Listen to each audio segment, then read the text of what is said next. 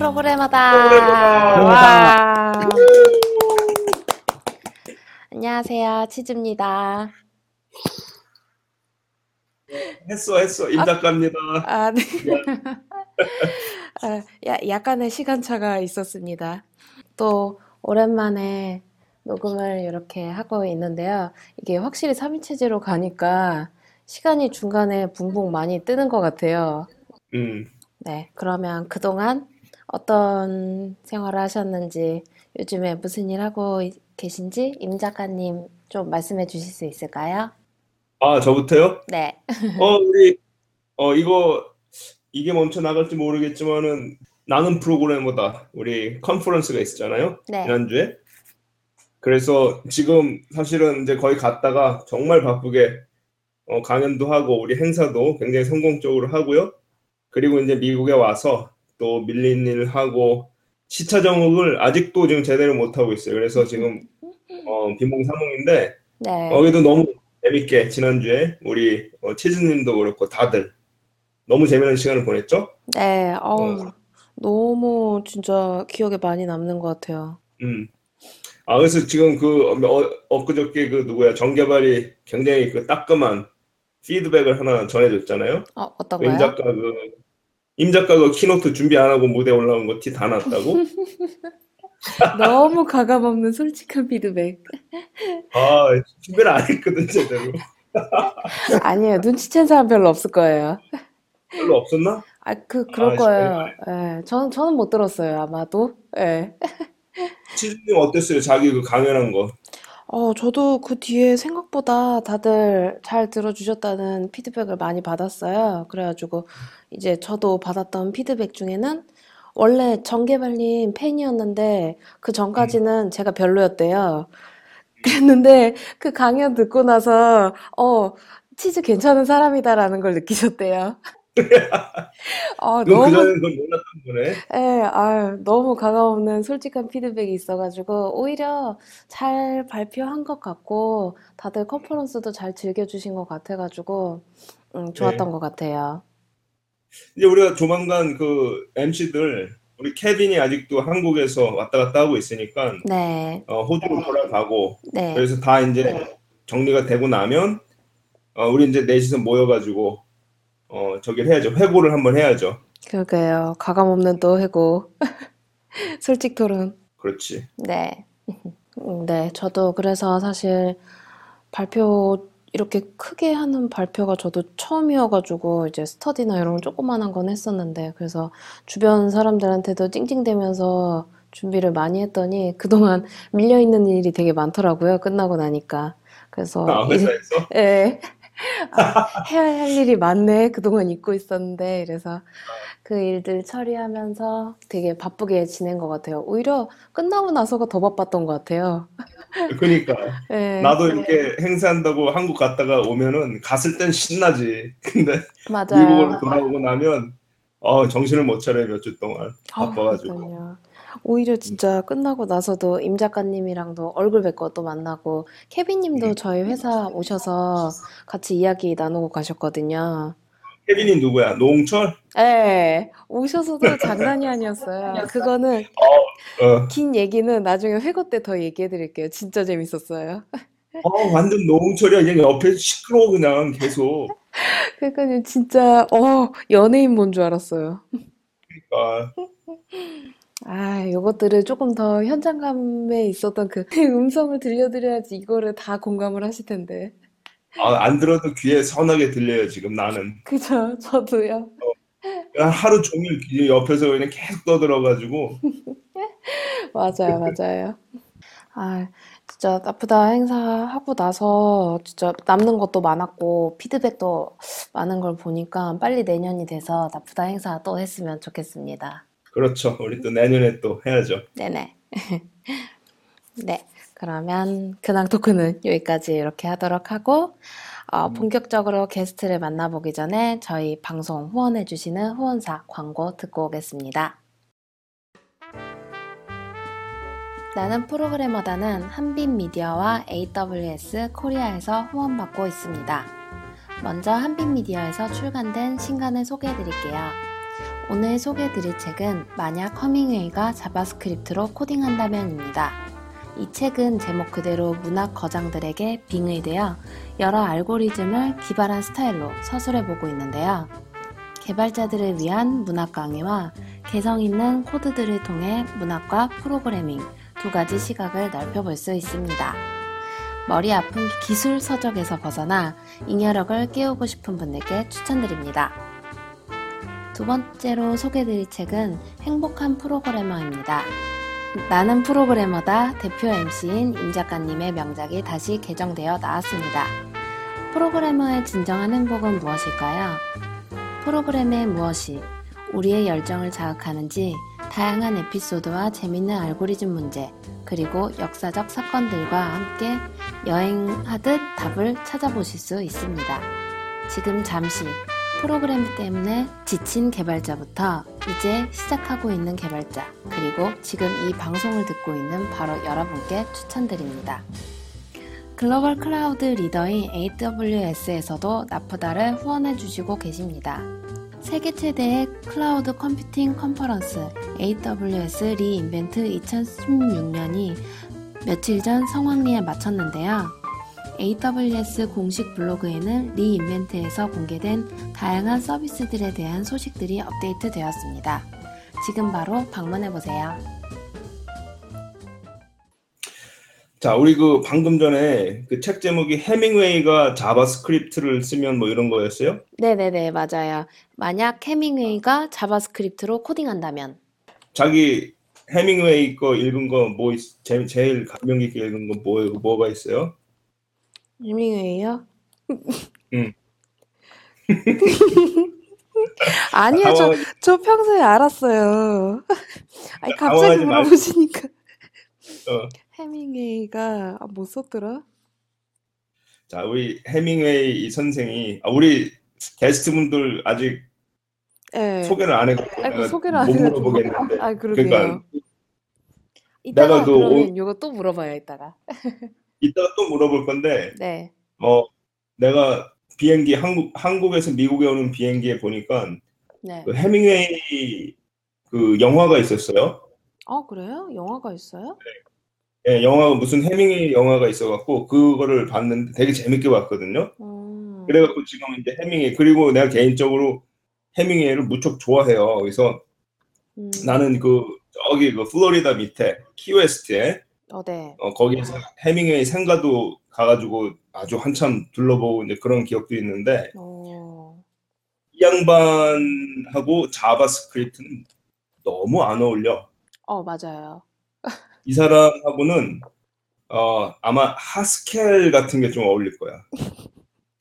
그런 것 같아요. 굉장히 단도직입적이고. 어, 책, 책 제목이 잘못 나왔어. 헤밍웨이가 하스켈로 코딩을 한다. 이게 갔어야지. 그럼 자바스크립트면은 딴 사람을 골랐어야 돼. 아 여기 이제 책을 보시면 아시겠지만 굉장히 다양한 거장들이 나옵니다. 그래서 헤밍웨이라던가 뭐 셰익스피어도 나오고 투팍도 음. 나오고요.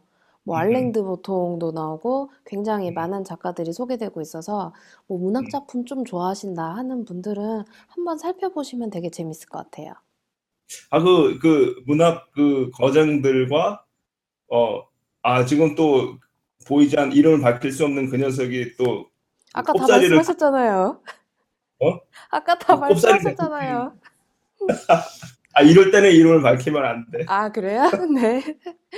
아 지금 그, 그 녀석이 자꾸 옆에서 채팅으로 요즘 그 자바스크립트는 임 작가가 아는 그 자바스크립트가 아니다라고 이렇게 항변을 하고 있는데 조금 조용히 좀 하고 아, 좀 조용히 좀 해요. 그래서.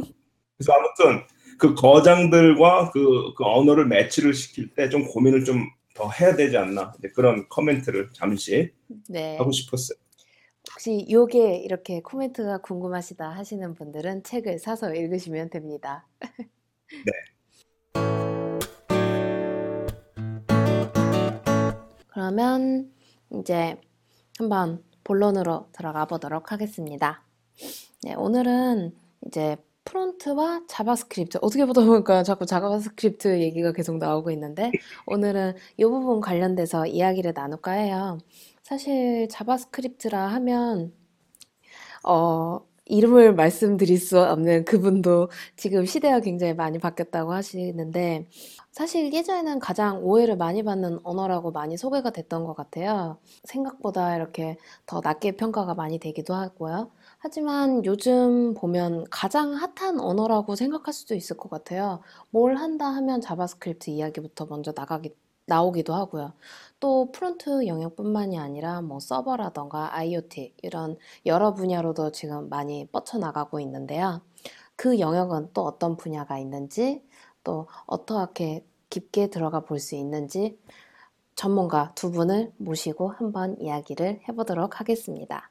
오늘 게스트는 고재도님과 이웅재님입니다. 네, 반갑습니다. 아, 임 작가님이 딱 두 분 보시자마자 꽃미남이라고 되게 칭찬 많이 해주셨는데요.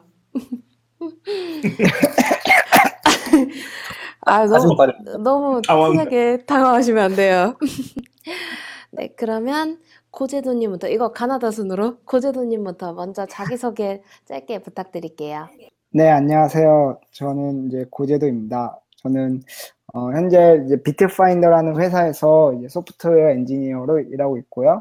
어, 구글 디벨로퍼 엑스퍼트로 그 웹기술 관련해가지고 여러 가지 이제 기술을 어, 전파하는 그 일들을 하고 있습니다. 반갑습니다. 반갑습니다. 네, 네. 어, 다음 옹재님 자기소개 좀 부탁드릴게요. 네, 안녕하세요. 저는 어, 지금은 프로토타이핑 툴을 만드는 프로토파이라는 툴을 만드는 스타트업에서 일하고 있는 엔지니어, 그냥 엔지니어 네, 이웅재라고 합니다. 반갑습니다. 반갑습니다.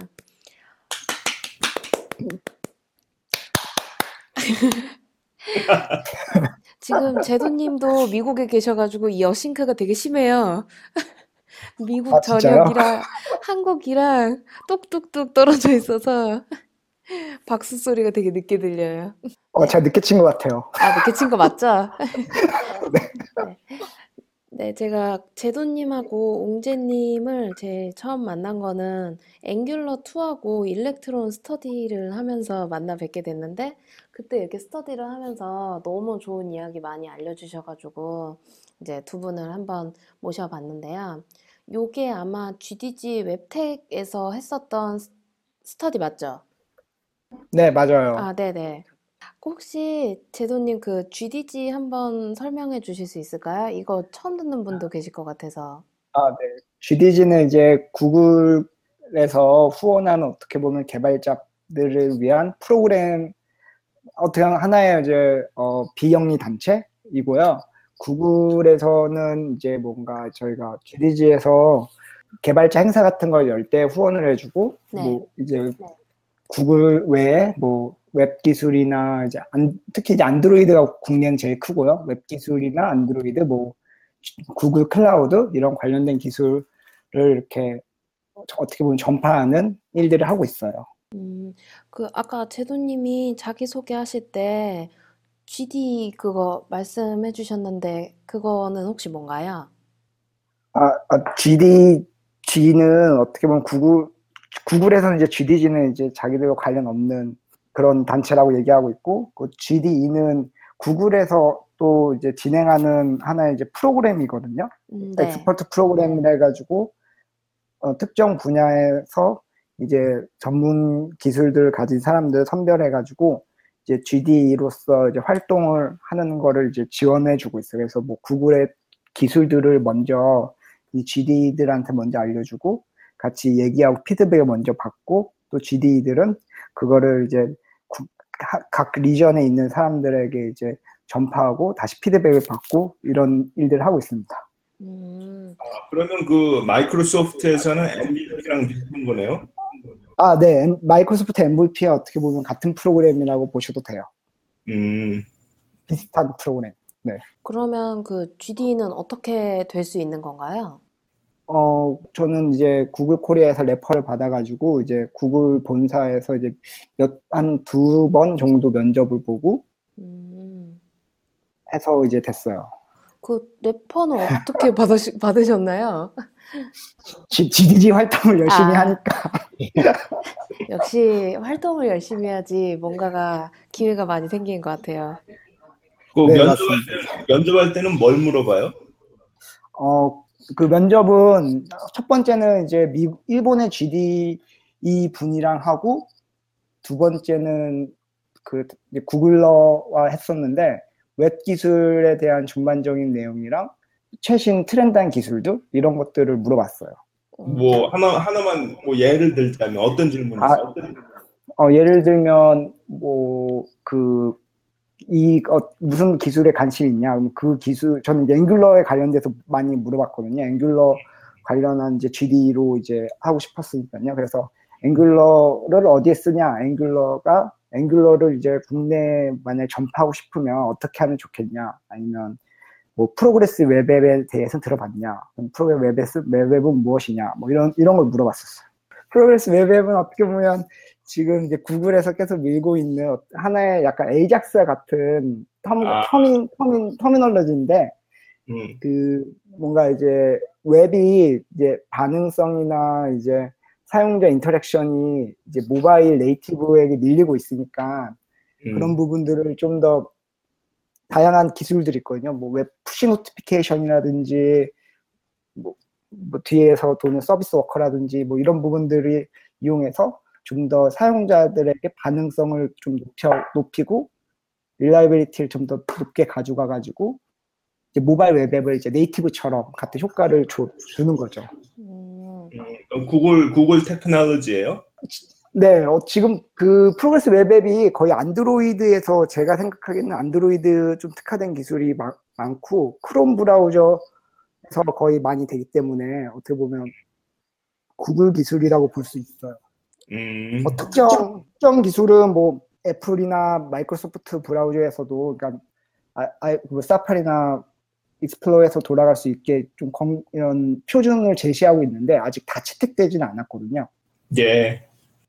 음, 그러면 뭐 아이폰이라던가 이런 데서는 좀 프로그레시브 웹을 좀 사용해 보기는 좀 어려운 지금 현재 상황인 거네요.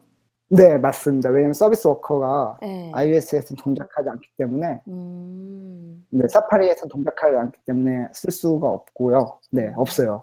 음. 그래서 안드로이드 같은 거에 안드로이드에 거의 이제 얘가 웹앱인지 네이티브 앱인지 이제 브라우저에 도는 건지를 거의 못 느낄 정도의 이제 경험을 주고 있죠. 음. 네. 어, 되게 진짜 시대가 많이 바뀌면서 예전에는 자바스크립트로면 딱 뭐 브라우저라던가 인터넷이 딱 연결됐을 때에서만의 그 유저 환경을 제공해 주는 거였는데 어떻게 생각해보면 방금 말씀해 주셨던 것처럼 오프라인에서도 인터넷이 끊긴 상황에서도 노티피케이션도 받고 뭐 이런 등등 여러 가지 기술 진보가 되게 많이 된 것 같아요. 예전에 그 저희 스터디할 때 뭐 얘기를 했었던 건데 과거에 있었던 프론트 기술과 지금 말씀하신 것처럼 지금까지 이렇게 발전하게 되면서 되게 많은 과정이 있었던 것 같은데 제도님 요거 한번 설명해 주시면 되게 재밌을 것 같아요. 네, 그 저도 저는 이제 처음에 자바스크립트 개발을 이제 체코에서 인턴할 때 시작했었거든요. 어, 그게 체코요? 네, 체코에서 잠깐 이제 공부를 할 때 그때 좀 돈을 벌기 위해서 인턴을 하려고 아이티 회사에 문을 두들려서 이제 자바스크립트 개발을 처음 시작했어요. 네. 네. 음. 그때 이제 그때가 이천구 년도였는데 그때 이제 외국이나 이제 국내에서는 거의 브라우저 호환성에 되게 머리를 골머리를 썼었죠, 저희가. 그래서 이 하나의 저희 같은 자바스크립트 어플리케이션이 특정 브라우저 벤더사별로 다른 에이피아이 때문에 되게 어려움이 많았는데 그걸 이제 제이쿼리가 해결해 주죠. 해결해 주죠. 그래서 제이쿼리가 이제 다양한 브라우저를 지원할 수 있게 하나의 단순한 에이피아이로 저희가 이제 개발을 좀 더 편리하게 했었어요. 그때 당시에는. 그리고 나서 이제 에이작스 시대가 오고 뭔가 리, 리아라는 뭐 리치한 인터, 어플리케이션을 만들기 위한 여러 엑스 인터넷이나 뭐 다양한 플래시나 플렉스나 뭐 이런 기술이 나왔었는데 그때 웹 쪽에서도 이제 도조나 다양한 좀 약간 많은 웹 컴포넌트들, 뭐 그리드나 차트라든지 이런 기능들이 필요한 되게 큰 웹 컴포넌트, 웹, 웹 컴포넌트 아니죠. 약간 유아이 컴포넌트들을 하나로 가진 기술들이 나왔었어요. 그때 저도 이제 도조나 이엑스제이에스 이용해가지고 주로 많이 개발했었거든요. 네, 한국에 와서. 네. 그러다가 갑자기 이제 그런 거에 되게 디펜, 되게 무거우니까 특히 이엑스제이에스 같은 경우에는 그때 당시에 에, 그 개발하기 상당히 어려웠거든요. 음. 뭐 유아이의 특정 부분을 변경하기도 이제 씨에스에스를 다 자바스크립트 단에서 처리하고 에이치티엠엘 마크업을 하나도 보이지도 않고요. 그죠. 그래서 네. 컴포넌트를 수정하기가 너무 어려웠었어요. 그래서 다양한 이제 이런 좀 경량화된 마이크로 오기 시작했어요. 뭐 백본이라든지 그 중에 하나가 앵글러제이에스는 약간 좀 더 기능이 추가된 거고, 다양한 이제 그런 그 엠브이씨 유아이 프레임워크들이 되게 많이 나와서 그때가 아마 이천십이 년도? 삼 년도 음. 때 아마 이제 막 엠브이씨 프레임워크 정글 시대 막 이런 얘기들이 많이 나왔었거든요. 음, 맞아요. 하루에 막 엠브이씨 프레임워크 한, 한, 한 개가 막 나왔다가 사라지기도 하고. 그때 이제 앵글러제이에스 일이 좀 거의 시장을 먹었죠. 음, 맞아요. 한국에서도 진짜 지금도 앵귤러가 가장 인기 인, 가장 인기 있는 건 좀 모르겠지만 어쨌든 앵귤러를 진짜 그때 막 다 썼던 것 같아요. 그, 그리고 그때 그렇게 막 되게 엠브이씨 프레임워크가 엄청 나오고 이제 뭔가 어떻게 보면 다 저희가 유아이 컴포넌트들을 재사용하면서 빠르게 어플리케이션을 만들고 싶은 거잖아요. 음, 네. 근데 네. 이게 또 에이치티엠엘 쪽 진영에서는 뭔가 표준화된 걸 원하기 시작한 거죠. 그래서 웹 컴포넌트라는 이제 유아이 컴포넌트를 만들 수 있는 표준화된 스펙들이 나오기 시작했고, 그 그때 당 그러면서 이제 폴리머라든지 뭐 리 뭐 그런 것들이 나오기 시작했죠. 음, 네네. 이 시점에서 그 저기 엠브이씨 한번 간략하게 설명 한번 해주시죠. 아 자바 자바스크립트 상에서 엠브이씨요? 예, 지금 뭐 얘기 쭉 하면서 뭐 엠브이씨 얘기가 몇 번 언급이 됐는데. 아 네, 어, 엠브이씨는 이제 다들 아시겠지만 모델 뷰 컨트롤러를 얘기하는 어떻게 보면 어 이게 크게 얘기하면 제가 생각하기에는 이제 서버나 뭐 유아이를 떠나서 이제 통틀어서 어플리케이션, 뭐 아키텍처 패턴이라고 생각하는데, 자바스크립트 상에서 그러니까 프론트엔드에서만 이제 엠브이씨를 미니멀하게 가지고 간 것 같아요. 이때 당시에 자바스크립트 엠브이씨 프레임워크들이라 얘기하는 게, 그러니까 자바스크립트가 이제 어떻게 보면 브라우저 위에서 동작하는 언어이고, 자바스크립트가 브라우저에서 동작할 때 어떻게 보면 저희가 생성하는 뭐 오브젝트들이 전부 다 아니 어떻게 보면 메모리로 자바스크립트 브라우저에 메모리를 만들잖아요. 그, 그런가 동시에 사용자 인터랙션하는 유아이들 있잖아요. 예를 들면 뭐 인풋 박스라든지 아니면 셀렉터라든지 그런 것도 어떻게 보면 자바스크립트 브라우저 안에서는 어떻게 어떻게든 형태로 뭔가 저희가 사용자가 뭐 인풋 박스에 R라고 입력해도 그 R라는 글자가 어딘가에 이제 브라우저에서는 그 텍스트 노드로서 이렇게 만들어지고 있는 거거든요. 네. 그때 이 자바스크립트에서 에서 이 브라 인풋의 뷰에 이제 여기서 뷰는 어떻게 보면 브라우저에서 만들어지는 그 사용자가 이제 눈으로 바라보는 컴포넌트들을 얘기하는데, 그 네. 뷰 컴포넌트는 사실은 에, 그 에이치티엠엘에서는 돔 노드로서 이렇게 브라우저 엔진에서는 이렇게 모델화 되어 있는 거잖아요. 앵글러제이에스에서도 이제 그 뷰와 모델을 이어주는 그 컨트롤러라는 게 있거든요. 그 컨트롤러는 앵글러제이에스에서 그냥 자바스크립트 함수를 칭해요. 근데 그 자바스크립트 함수가 앵글러제이에스는 컨트롤러고, 뷰는 저희가 바라보는 이런 에이치티엠엘로 만들어진 뷰 컴포넌트들, 예를 뭐 인풋 박스나 이런 것들 뷰라고 청하고, 모델은 그냥 순수 자바스크립트 객체들을 모델로 보거든요. 네, 그런 음, 순수 네. 자바스크립트 객체들을 모델로 보고, 얘를 이제 스콥이라는 걸 이용해서 뷰와 이제 데이터 바인딩을 제공을 해줘요. 그래서 모델에 있는 데이터가 바뀌면 뷰에도 그게 같이 반영되어지고, 컨트롤러에서는 그런 거를 이제 핸들링하는 거죠. 뭐 특, 로직이 들어가서 데이터 바인딩을 못하게 한다던가 다른 데이터를 바인딩 시키다던가. 네. 앵귤러도 보면 아까 말씀해 주셨던 뭐 이엑스티제이에스나 뭐 이런 거에서 조금 더 뷰, 그러니까 보여주는 그 유아이 쪽에 조금 더 관심을 가지고 그것들을 관심사 분리를 하게 되면서 이제 컴포넌트 관련된 프레임워크들이 인기를 얻게 되면서 나온 거잖아요. 아, 그쵸. 앵귤러, 네. 아, 앵귤러 일은 그냥 순수 이제 엠브이씨로 나온 거고, 음. 앵귤러 이가 이제 아, 어떻게 네. 보면은 유아이, 아, 이제 웹 컴포넌트 시대에 맞춰서 이제 컴포넌트 기반의 개발 방식으로 바뀌, 바뀌는 거죠. 이제 리액트를 견제하기 위해서.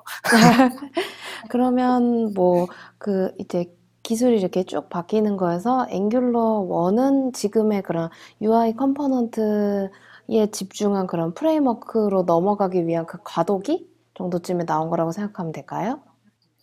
아, 앵귤러 이가요? 일이요. 방금 아, 설명해준. 네.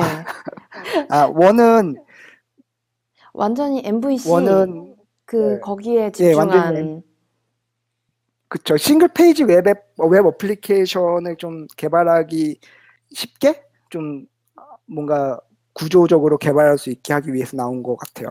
음. 앵귤러제이에스 일은. 음. 그러면 그때 좀 이렇게 대적할 만한 다른 것들은 뭐 없었나요?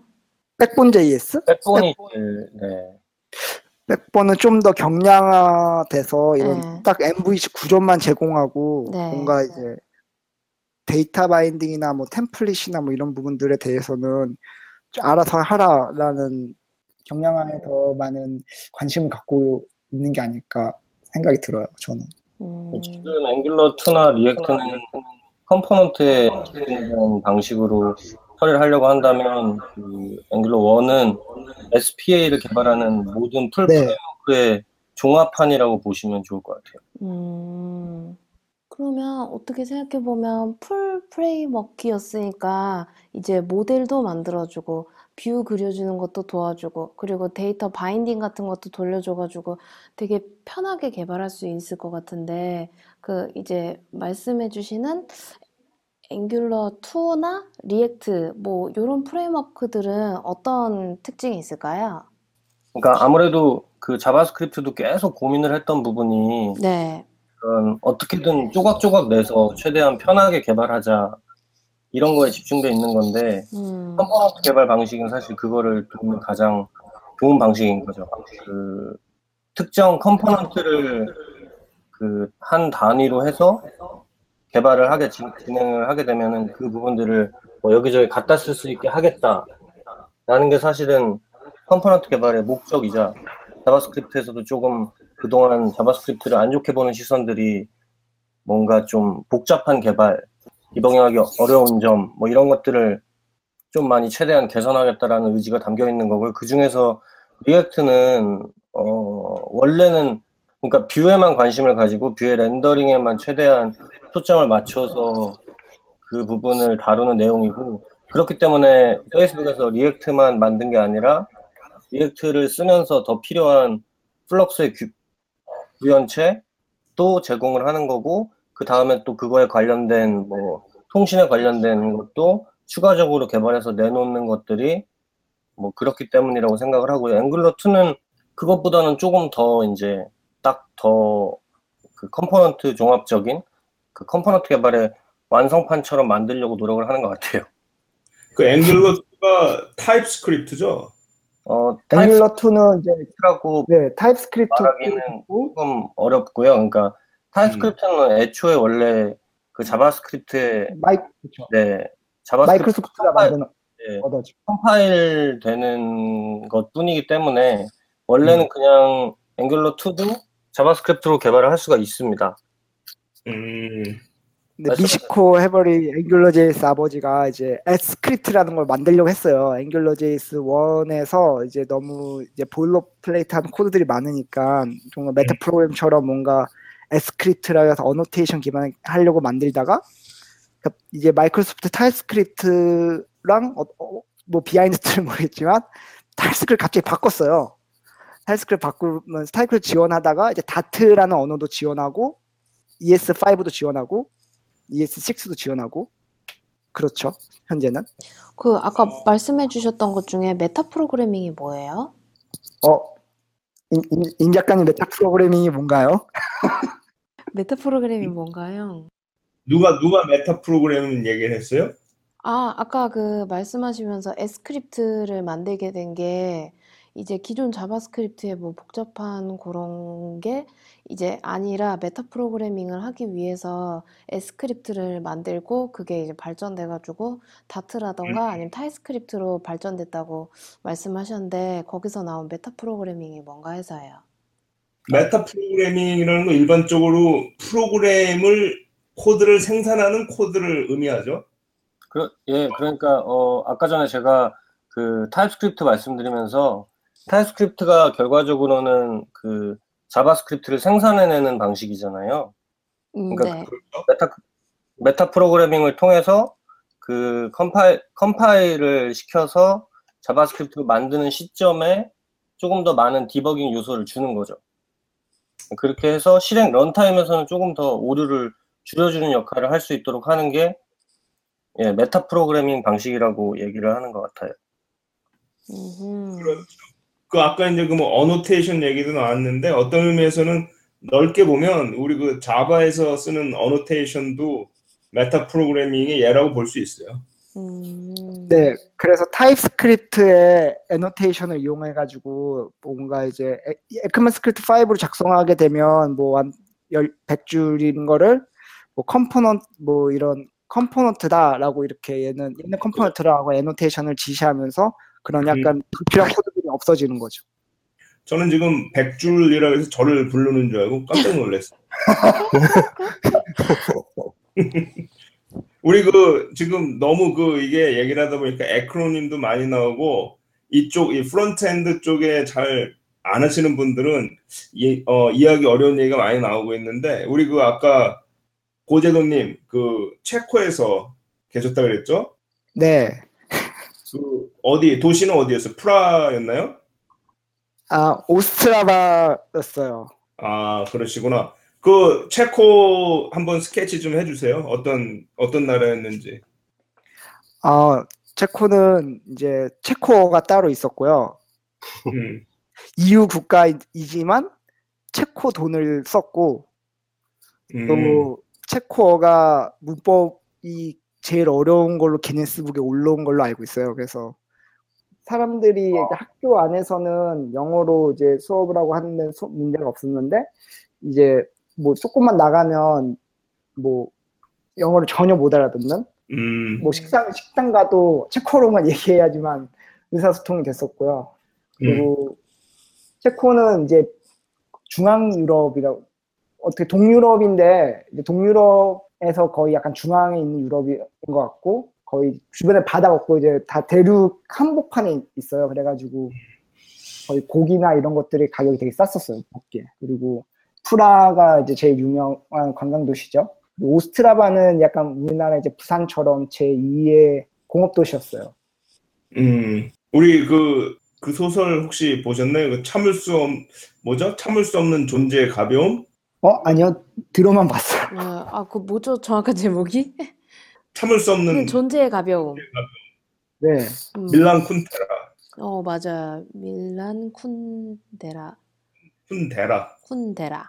이게 이게 어떤 책인가요? 어 그 그 사람이 체코 사람이에요. 어 프라하의 봄을 배경으로. 그렇지. 오. 오. 우리가 또 이런 소설을 한 번쯤 읽어줘야 또 진정한 프론트엔드 개발자로서. 그죠. 문학에 그 소울이 없으면 할 수가 없죠. 그렇죠, 그렇죠. 음, 아 지금 또 아 또 그 이름을 밝힐 수 없는 친구가 또 뛰어들고 있어요. 저기 관심 갖지 마시고. 아, 오늘 되게 문학 이야기가 많이 나오네요.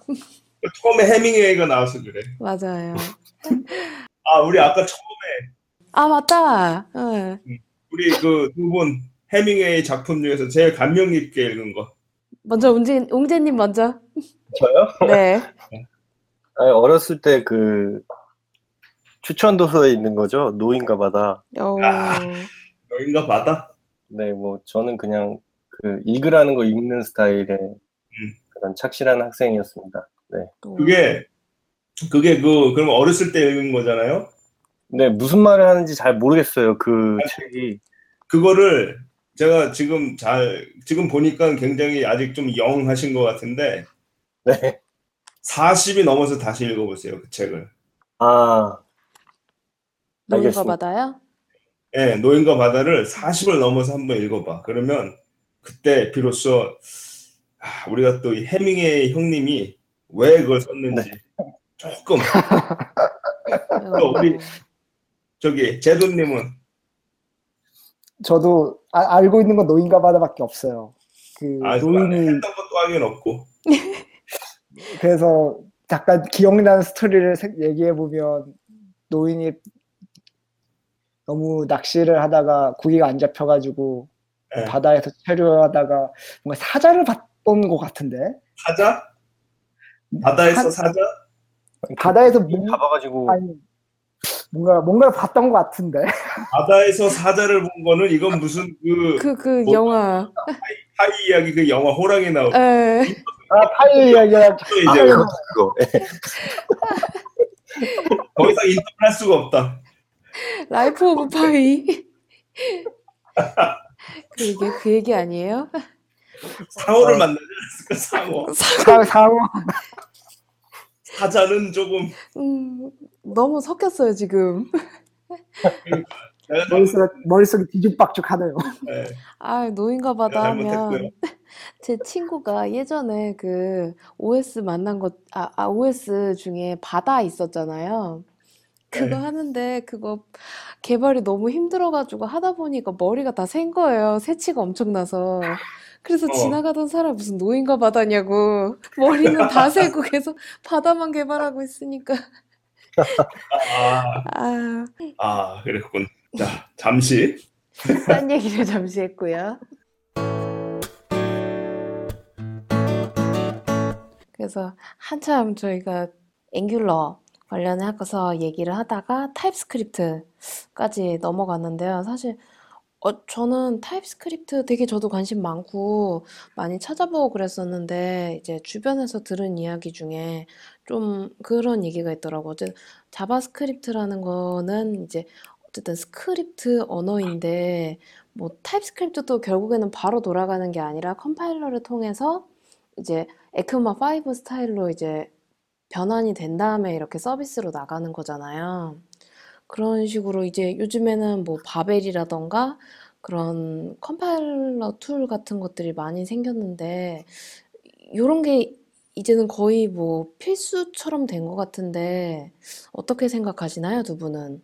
이게 어떻게 생각해보면 좀 무슨 컴파일러 같기도 하고 이렇게 되면 좀 그런 어, 생각은 없으신가요? 네, 어 제가 말씀드리겠습니다. 네. 그 어, 타입스크립트 그러니까 자바스크립트가 사실 예전부터 그 많은 편견이 있었잖아요. 그죠, 그죠.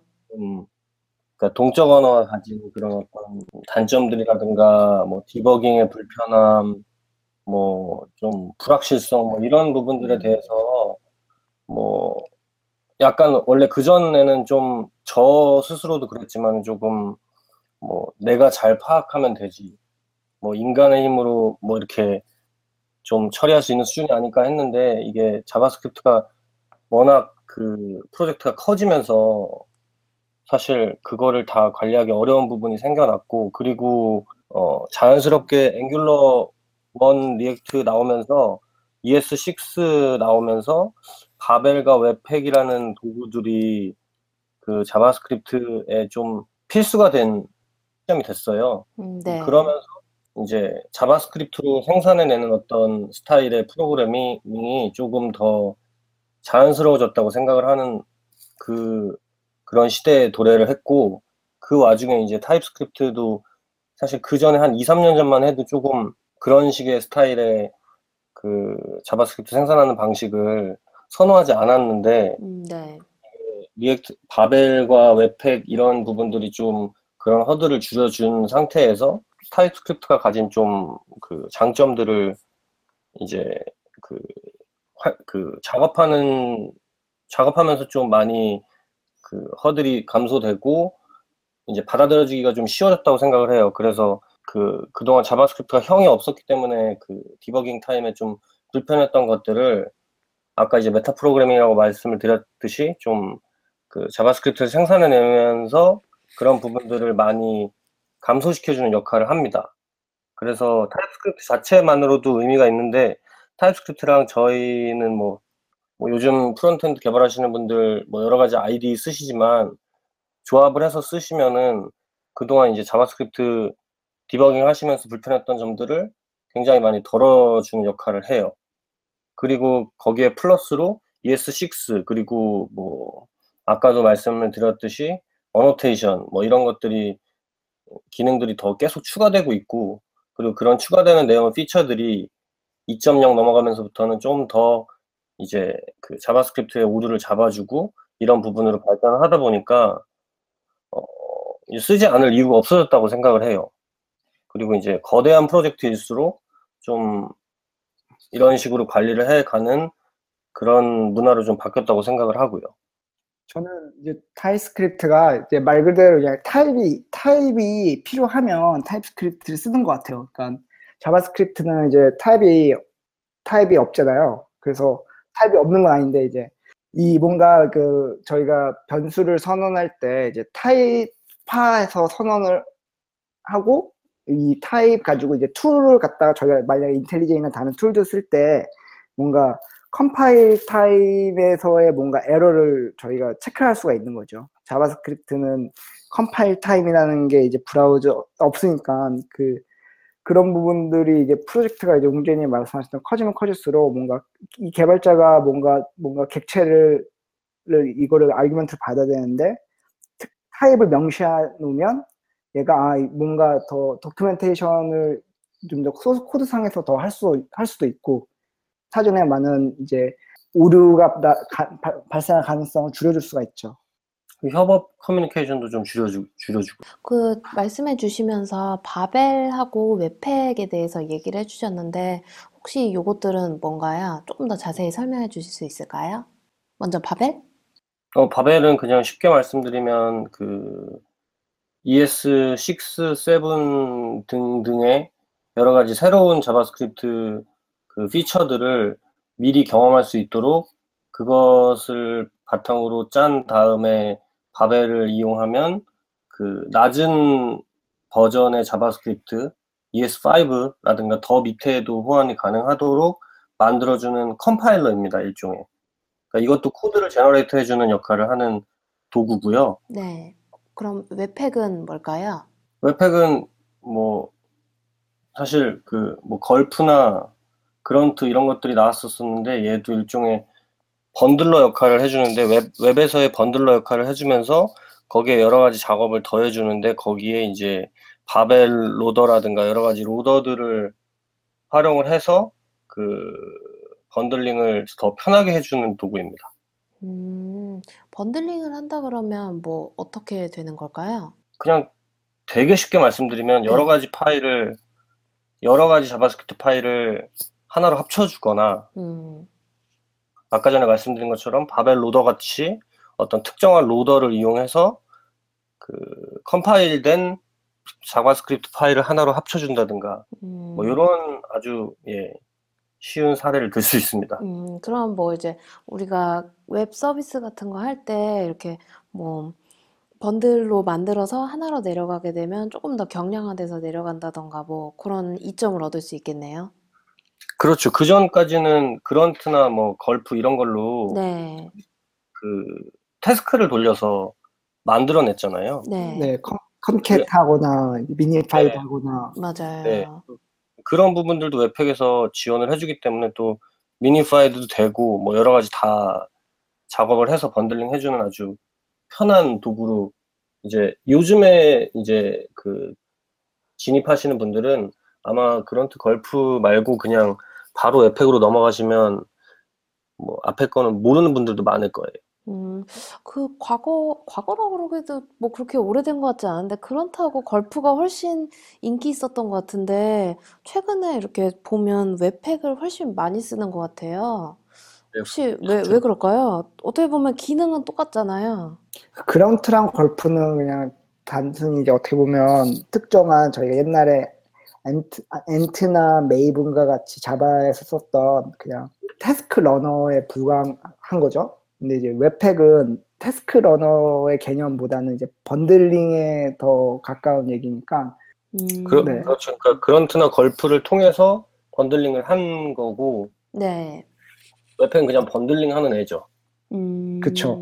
번들링에 네. 관련된 얘기인 거죠. 웹팩은 그냥. 그러니까 번들링이 옛날에는 필수는 아니었잖아요. 그렇죠, 그렇죠. 안 할 수도 있잖아요, 사실은. 근데 음. 이제 프로덕션 레벨에서 좀 더 좋은 성능을 유지하고 뭐 보안적인 이슈도 고려한다면 그냥 번들링이 당연한 요소가 돼버렸고, 그런 것들을 이제 리액트나 뭐 다른 그런 걸 학습하면서 자연스럽게 이제 사용하게 돼버리니까 어, 번들링이 좀 예, 필수적인 요소가 됐다고 생각을 해요 이제는. 음, 그리고 이제는... 이제 갈수록 웹 컴포넌트 방식을 개발하면 이제 컴포넌트다 보니까 화면에 네. 예를 들면 뭔가 사용자 목록을 본다 하는 거라도 예전에는 그걸 하나의 에이치티엠엘 파일에 뭐 자바스크립트 하나로 다 만들 수도 있지만, 최근에는 이제 이제 프로젝트가 커지면 커질수록 이런 걸로 전부 다, 다 쪼개잖아요. 그러면 자바스크립트 파일도 쪼개지고 에이치티엠엘도 쪼개지고 씨에스에스 파일도 쪼개지고, 그러니까 파일이 엄청 많이 쪼개지는데, 이거를 다 하나씩 하나씩 에이치티엠엘에다가 뭐 임포터 해주고 스크립트 태그를 기술할 수도 없고, 또 프로덕션 레벨에 이렇게 하면은 요청이 너무 많이 가니까 되게 비효율적이고. 그래서 웹팩이라는 이런 툴을 이용해서 어떻게 보면 개발, 개발할 때는 파일을 이렇게 쪼개서 나눠서 개발하지만, 프로덕션 갈 때는 웅재이 얘기했던 하나로 번들링을 해가지고 배포해주고, 이런 개발 방식이 거의 요즘은 거의 일반화가 됐, 됐죠. 그래서 예전에도 테스, 그 테스, 뭐야, 그런트나 걸프도 거의 이런 용도로 많이 썼는데, 네. 이제 웹팩은 네. 이제 이런 부분들을 태스크를 태스크 그 걸프나 그런트는 뭔가 이런 플러그인들 다 찾아야 되고, 그 그런데 얘는 웹팩을 그냥 돌리면 되니까. 그리고 이제 뭐 그 웹 옛날에는 이제 자바스크립트 자바스크 모듈을 어떻게 로드하는가에 따라서도 얘기가 다른데, 뭐 커먼 제이에스니 뭐 리카엘 제이에스니 네. 뭐 시스템 제이에스니 이런 방식으로 뭔가 자바스크립트를 다 쪼개 쓰면 이 자바스크립트가 저 자바스크립트를 필요로 한다라는 걸 기술하는 방식이 있잖아요. 네네.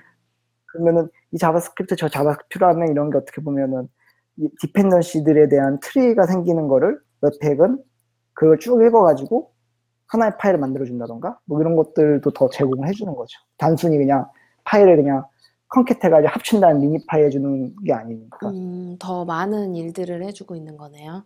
그렇죠. 네.